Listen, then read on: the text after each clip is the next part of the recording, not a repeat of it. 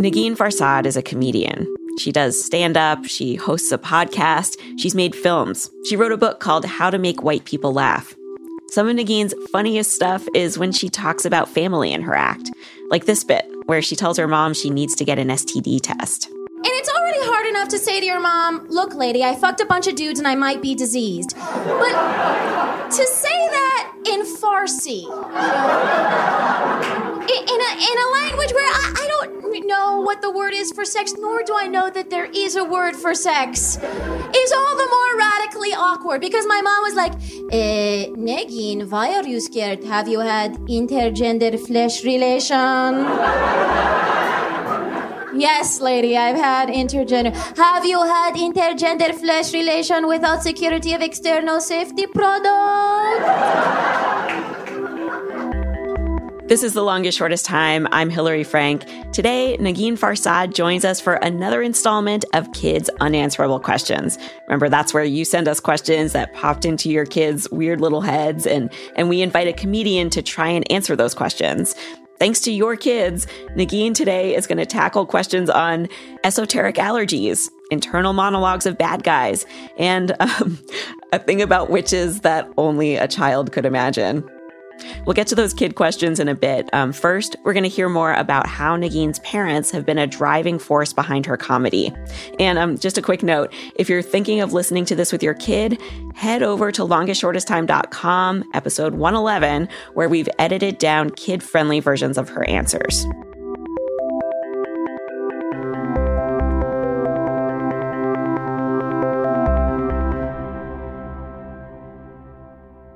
Negin's parents moved to the States from Iran in the late 70s.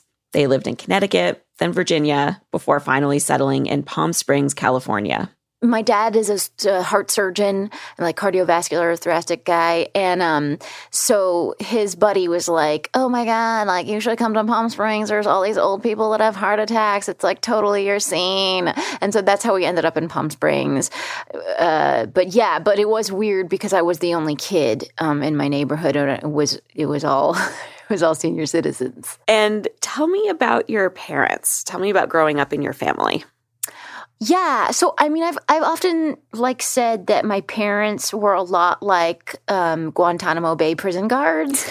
Um, and I mean that in the best way. Like they were, you know what I mean? I just mean that they there was it was a strict home. Like I remember when I was first trying to go to a high school dance, I wasn't allowed to because my parents thought it was like this sinful crazy thing and I was like, "But everybody's parents lets them go to homecoming or whatever it was." And and I don't know why. I mean, I was battling for something for which I had no date. I mean, I don't know what I was back. I mean, it's not like everyone was knocking on my door to like take me to homecoming, but um, but I guess it was the principle of the matter, and uh, you know, so like they weren't wouldn't let me go to dances. Like that was a big deal. Did they ever hold over your head like when we were kids? It was like this. Um, I could never compete with those stories. You know what I mean? It was like my mom would be like, when we were kids, my father was in a hiding because they thought he was communist and they were coming to raid the home. You know, and I was like, all right, I'm not, you know, I can't compete with communist raids or whatever. like, and so, um, again, just in terms of where Iran was when they were growing up in the whatever it was, the 50s and 60s, Iran was in a far different place than America was, you know. So they, and, and, and also you know, I would be like, "Do you like this song by Elvis?" Never heard of it. You know what I mean? and so it's sort of these cultural like differences. I think those things I always envied because I just didn't have the same kind of cultural language as my parents did. And you know, besides, we spoke Farsi at home um, or Azerbaijani. We randomly spoke both languages at home, and so um, you know, we didn't, it, it just wasn't the same kind of connection that you see in the movies where the parent is playing a like Joni Mitchell song for the kid, explaining what it means, you know, like that's just not the kind of thing that happened at home for me. Um, and, uh, and so there's something there where you kind of, you end up leaning more on your peer group for that kind of cultural memory. Did they want to make you culturally Iranian? I mean, I think they wanted me. You know, it's so weird because I did such a 180 on them by becoming a comedian. Negin studied politics in college. Her first job out of grad school was as a policy advisor for New York City.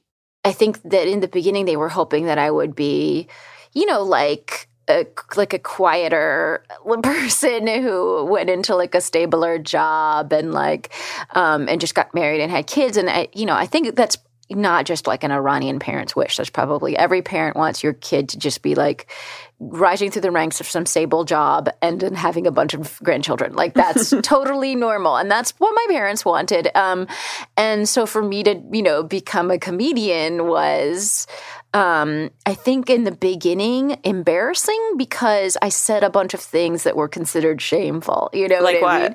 Well, I mean, just to talk about dating and like you know your genitals on stage um, is embarrassing for any parent. Again, this is like not particular to Iranians. I think most parents are like, "Do I want to hear my daughter talking about boning a gay?"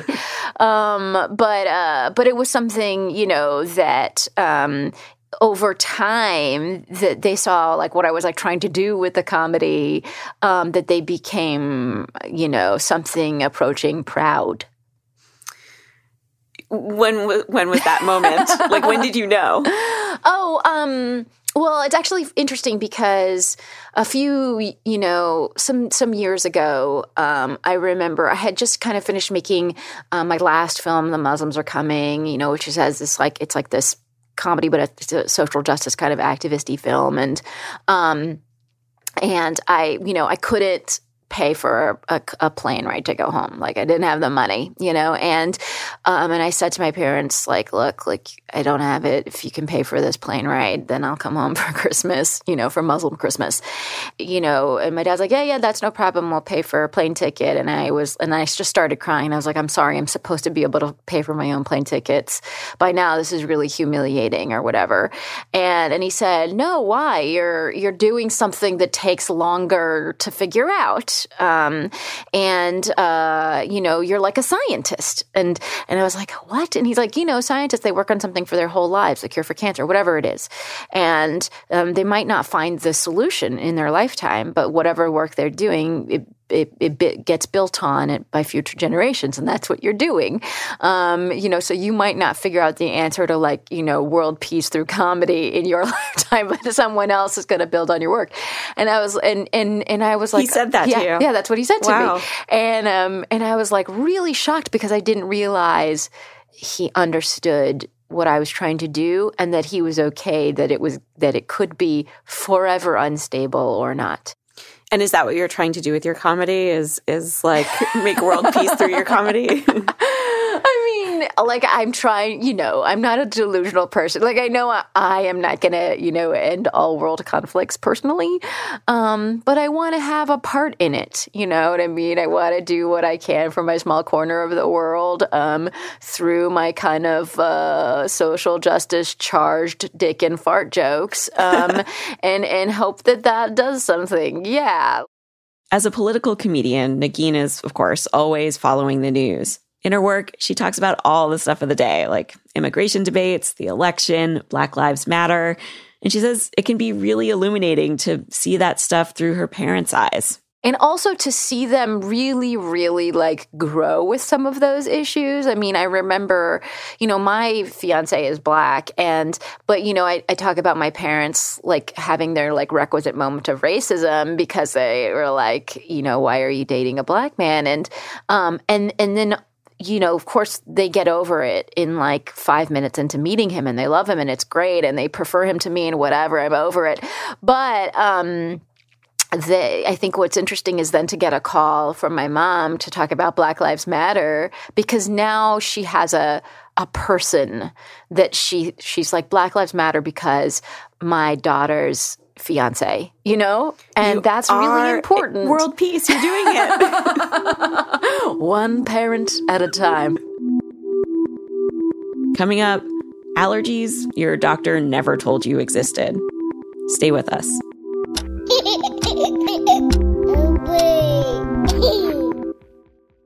We are back with comedian Negin Farsad, and it's time to hear her answers to your kids' unanswerable questions. We gave Nagin these questions beforehand so she'd have a chance to think them over a bit. So here's the first kid. My name is Subby. I'm five. Um, I'm wondering if I'm allergic to falling. This question from Shelby is I wonder if I'm allergic to falling. Right. Um yeah, I mean, I, like my answer to Shelby is that like that everybody is allergic to falling um, because it's our body's way of reminding us that we should either be standing or sitting or like responsibly running um, and basically everything but falling you know what i mean so like the allergy to falling is to help you remember not to fall and to try and keep your body grounded. Um, so, yes, Shelby, you are allergic to falling. And if you're like me, you're also allergic to uh, dust mites. Um, and I'm just quoting my allergy doctor here. Um, I'm also allergic to 75% of trees, all known grasses. Um, and my favorite is a winter mold. So, I have uh, basically seasonal allergies in every season. I do too. really? Yes. It's the we're, worst. We're like allergy twins. totally. There's like two weeks out of every season where I don't have an allergy. So when I was a kid, um, I would tell other parents that I was allergic to soda because my parents didn't allow me to have soda. and so there was one time I can remember being like five or six years old and at a birthday party where we like went to the zoo or something and they were like, Hillary, what kind of soda do you want? And I was like, oh, I can't have soda. I'm allergic. And the parent just like laughed in my face and I didn't understand why. but that's great. Like, that's a great tactic, don't you think? Like, Yeah. have you used that? like with my kid, Yeah. um, like you're allergic to candy on Halloween, only on Halloween. no. My parents used a similar tactic on me when I went to kindergarten or or preschool or whatever. The first day I came home, I started speaking English to my parents, and my mm-hmm. parents were like, "Oh no, we got to cut that out immediately." And so my dad pretended like he didn't understand English. Oh, he was allergic to English. He was allergic to English, and I and then I was like, oh, like I'm gonna take on my role as a UN interpreter and explain to my dad everything about the world in Farsi because he doesn't speak English, you know. And so it was like one of these lies that he started, but then it just sort of stuck with me forever. Like I never ever spoke English to my parents, um, and you know, and it worked. Well, let's hear the next kid. Hi, I'm Lennox. I'm five.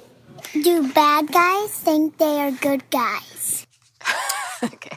I love this question from Lennox. Do bad guys think that they're good guys? Um, I mean, the way I look at it, bad guys are like in three basic categories, right? Like there's the bad guys who are smart and they know exactly what they're doing and they know that they're bad guys and they're like twirling their mustaches and like petting their cats and wearing a monocle. You know what I mean? So they're like the kind of classic villain bad guy who's smart, who knows it.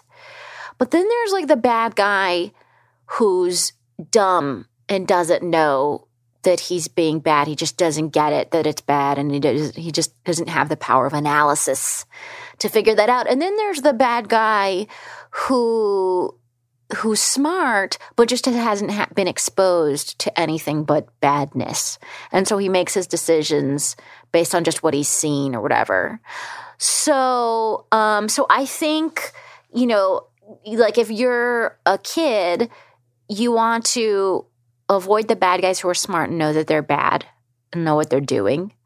Um, but with the other types, the ones who are like just haven't gotten enough exposure or they're might they're just a little dumb and with a little bit more information they could become a little smarter and probably like give up being bad.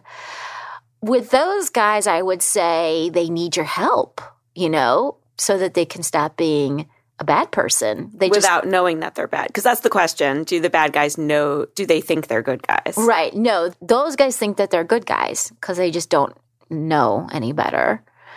And those are the ones who I think need uh, like need some support and help. And the thing is, like, I mean, if you look at um, this is like totally appropriate for children, but if you look at like the people who were put on trial for taking Jews into gas chambers. Like mm-hmm. those people are like, well, I was just following orders. So there's like people that are do really, really bad things and then push the responsibility off on some kind of authority structure or whatever. But if the order was like, you know, horribly killing someone, then that makes you so the order, guy. let's just, so did Hitler think of himself as a bad guy? No, he thought of himself as a great guy because he loved Germany and he was like trying to he was trying to make Germany great again. Oh God, and um and he was like really trying to. I don't mean to get political, y'all. I don't know. It's like after I heard this question, I just really it really made me wonder: Is there anyone who thinks of themselves as a bad guy? I don't know. It's it's a very it's an astute question. It is, and it is truly unanswerable. Do you do you feel like you've ever been a bad guy when you thought you were being a good guy? Oh, you know, there's moments where in your life where you know that you could handle something a little bit. I think if I've ever been, you know, if I ever did something bad, I knew deep down that I was. Um, and there's like just a couple of instances in my life where I was like, oh, I didn't like you know, and this is he dumb, kind of dumb things. Like I remember there was a guy that my friend had a crush on, and he was flirting with me, and uh, and this was in high school, and like I like nobody flirted with me, so it was like really exciting, and I didn't stop him, even though there was a bro code there where I was supposed to be like, you gotta flirt with my friend, you know, or whatever. and uh-huh. in that moment, the like 20 minutes that, that it lasted or something, I was like, I'm being a bad guy right now, you know? Um, and, but then I, you know, obviously like nothing happened ultimately, like good prevailed. But, uh, but, you know, you know, you know deep down. Uh huh. Okay. So we got a lot of questions about God and creation from yeah. kids. So let's hear the first one. This is Lucy, who is five. Okay, what's your question, Lucy? Um, what cloud does God live behind? Yeah, that's our question. What cloud does God live behind? So I think that this is like a frequent misconception that God lives behind a cloud. Um, because I've actually figured out that God lives um, like inside of fire hydrants. Um, and the reason that I figured that out is because like a fire hydrant is sort of like it's a microcosm of the entire like mortal experience. You you know there's um, it teaches people about the law, right? Like you see a fire hydrant, you know not to park there. So it teaches people like to maintain the social contract. It teaches people about punishment because if you do park there, you're going to get towed. Um, it teaches people um, it, it, dogs love fire hydrants. Uh, they pee on the fire hydrant, and then the rain takes away the pee, and then the dog pees on it again. So there's this kind of like cycle of peeing life with uh-huh. the fire hydrant. Um, in and then in the summertime in New York City, fire hydrants can be a source of great pleasure to neighborhood children because they provide you with these things that you could like open up the fire hydrant legally and then play in the water, you know? And that's like this great, wonderful sound of children getting wet on a hot summer's day. And then the greatest thing about a fire hydrant is that it's there to protect people from fire, right? Obviously. So there's, you know, you there's there's a there's a horrible um, fire that breaks out, and that fire hydrant could be tapped at any moment to save the lives of lots of people, right? So it's just like a lot is going on with this fire hydrant, and God likes to like switch him up every day. He's in a different one, um, or she's in a different one. We don't really know the gender of the deity. So it's not like you're imagining God is in every fire hydrant. It's just I think no, I think God picks I think God picks a fire hydrant per day just to see like, you know, just to get a better sample set of like life in that particular region of the world. So so not behind a cloud. Yeah, because also clouds are sort of flimsy and they break apart and they dif- they they become diffuse or whatever. And I don't think, and God is more into like something sturdier than that. Do you believe in God? I mean, I'm Muslim. Mm-hmm. So, you know, in a sense, yeah. But I think I'm also like, I've also never been too terribly concerned with the question. You, mm-hmm. you know what I mean? Where I'm like, well, yeah, I'm Muslim and I'm fine, you know, with the with the cultural norms that come with that and I'm fine with um being really secular, you know what I mean, and like having a, a glass of Chardonnay, um, and still calling myself a Muslim and, and being, you know, very secular about it. I'm totally fine with all of that. And I'm I'm fine not even knowing the answer to that question, but kind of feeling like a like a kind of cheesy oneness with the universe. Yeah. So, how did your parents talk to you about religion when you were a kid? Um, they honestly like um, the religion had this weird place in my home because our grandparents would come and live with us for really long periods of time, years at a time. You know, and my dad's parents were very, very religious, and so I would see religion manifests itself in, you know, my grandparents praying five times a day and my grandmother covering herself up when we went outside and, you know, just the kind of regular Muslim stuff. But they were no, the one thing that's true about my family, I think it's true a lot about a lot of Iranian families is they never proselytize. So never, no one was ever like, hey, like, why do you got to wear those skirts? Like, you know, get with the, you know, hijab action or whatever. Like, no one ever questioned anything I did or, or, or said like that I should be more Muslim. It was never, I've never gotten that from a Muslim ever in my life. Um, and so Islam always struck me as like, super, and this is not remotely the international reputation that it has, but it struck me as very easygoing because no one ever asked me to do anything very specific about it. Was there a picture that you had in your head as a kid of what God looked like or where God lived?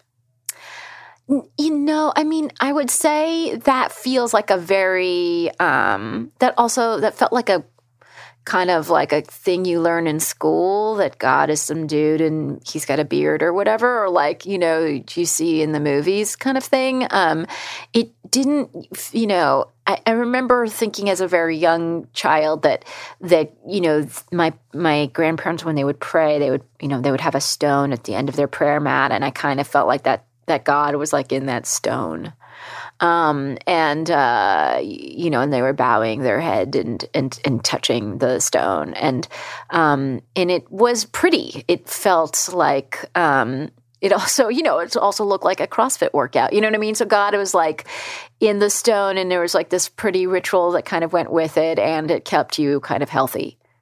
like it was like a workout. Yeah. All right. So here, let's hear the next question. This one's about creation. My name is Kylie. I'm a five year old. And um, why did God create so much people like 100? Like, what? How would there be 100 people? People? P- p- p- people? P- p- people. Why did God create 100 people? It's so much. Okay, I actually think there's a really simple answer to this question, which is that you need, like, God realized that you know, in order for people to start dancing, he needed to have a critical mass. You know what I mean? like when you go to a club or something and there's just sort of a few people like lining the walls, nobody's going to get out and dance until there's like a exactly enough people for there to be that tip over moment where people are like, oh, it's safe to dance now. There's enough of us here. Um, and so basically, I think God created so many people so he could get the party started. In a minute, Negin goes all fashion police on a six year old. Don't go away.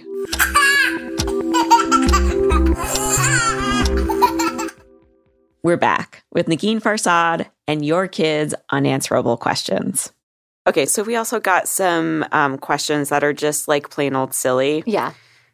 So, so here's the first one. My name is Sophia, and I'm six years old. What will happen if you were you ate a fire and you had clothes made out of a couch. Sophia wants to know what will happen if you eat a fire and your clothes are made out of a couch. Okay, well, that's a really good question. I think so. First off, if you're eating fire, then that means that you're part dragon. I mean, I think we can all agree on that. and you know, maybe you had an uncle that had like dragon genes or whatever, and he passed on dragon, you know, something. There's dragon genes in your family, although it's a recessive trait, so it's like pretty rare. Like, be, like having dragon in you is as rare as like being a redhead or something. So, um, so I think first off, you have to determine like if you can even eat fire, and it's most people cannot. Um, if you can eat fire and you are part dragon, um, if you, your clothes are made out of a couch, what you do need to worry about is like on a fashion front, like what are you doing wearing couch materialed clothing? You know what I mean? Because Right. like, it's like rough and bulky and like maybe too structured, and it's like not flattering on most people or dragons. Um, so I think that's kind of like a greater question that you'd need to resolve. One other way that you could eat fire is by joining the circus. There aren't there fire eaters True. in the circus. Yeah, yeah. They uh slick up their mouths. this is this is all technical uh, lingo here with something that helps them swallow the fi- you know so they can kind of like take on a dragon like quality but it's so fleeting you know and again i think i just generally wouldn't recommend it Right. W- would you recommend less wearing clothes made out of a couch or trying to eat fire?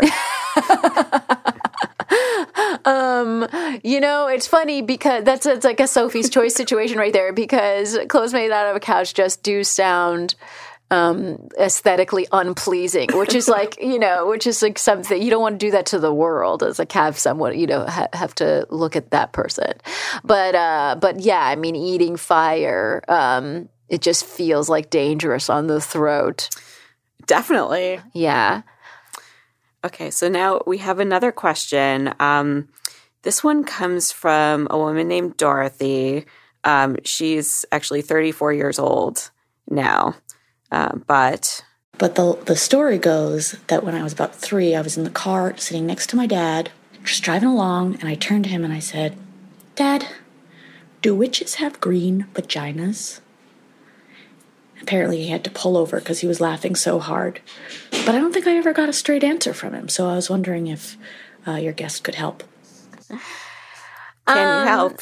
Yeah, I mean, this is like one of those classic, like, do the drapes match the carpet question.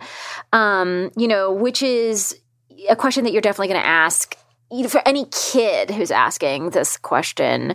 Um, you know, it's something you're, that you're going to revisit in your lifetime as like a 19 year old um, drinking some Pabst Blue Ribbons or whatever at a pool table, um, or whatever the equivalent of a pool table is in the future. It's probably a hologram, whatever. The cue sticks are probably made out of laser beams. But anyways, um, so the Wicked Witch of the West, according to MGM movies, is green, uh, and the answer to that question is um, her vagina is also green.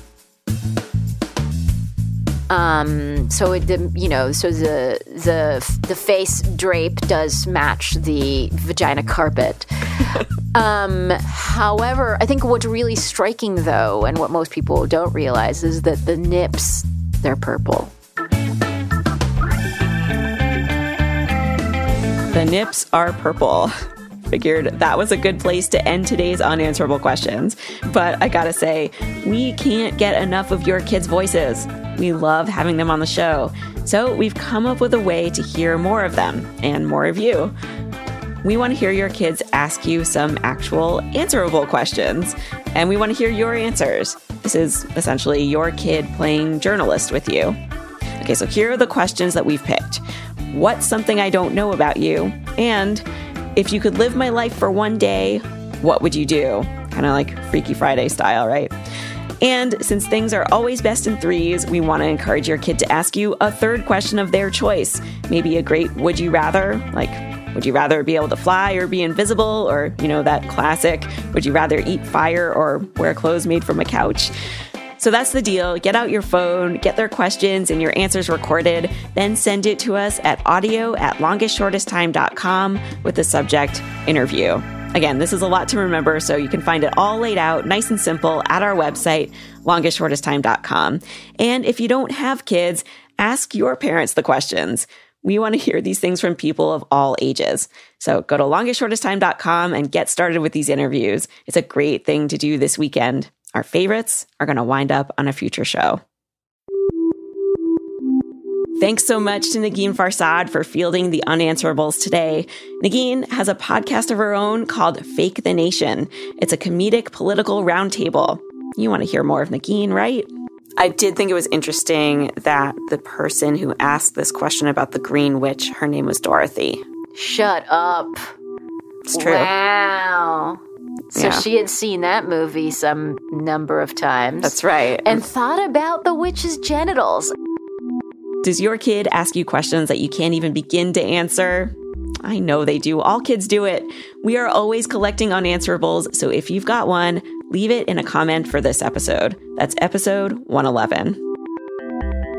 This podcast is produced by me, Hillary Frank, with Abigail Keel and Kristen Clark. We are edited by Peter Clowney. Our engineers are Pete Karam and Jared O'Connell. Our technical director is the Reverend John Delore. Our theme music is by the Batteries Duo. We get editorial support from Anne Marie Baldonado, Antonia Akatunde, and Rekha Murthy. Special thanks this week to Gianna Palmer. I'll be back next week with a brand new episode about one of my best friends and her family. My great aunt was a fortune teller, and they stuck her in the pantry with, you know, a bowling ball or something. And, and my my uncle was a clown and was utterly terrifying. Fun runs in Kirsten's family, but so does something else. We'll be talking about that next week. Don't miss this show. Subscribe to The Longest Shortest Time in iTunes or Stitcher or wherever you get your podcasts. And as always, here at The Longest Shortest Time, we're looking for your stories. And we're really excited about this kids interviewing their parents thing. So go check it out or send us anything about your kids or your parents. Go to longestshortesttime.com and submit your story.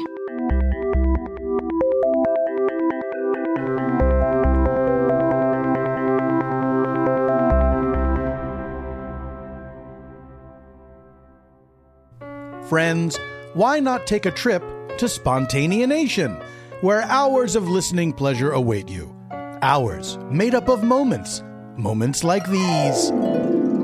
Dear Lord. Occupied. Uh, oh, sorry. There's always room in this stall for Oh. two. Hello? Hello? Welcome to bathroom charge. To, to what? What? Bathroom charge. Bathroom charge? Charge. That's Oh, right. It's a. Uh, welcome to the bathroom. uh, welcome. Lord, we're Come together. For me, I had two people who have questions for God. Do you have questions for God? Oh, he turned into a chicken kind of a thing. For God? Listen to Spontaneanation with me, Paul F. Tompkins, on Earwolf, iTunes, Stitcher, or your favorite podcast app. Stand up. You sing your wolf? Yeah.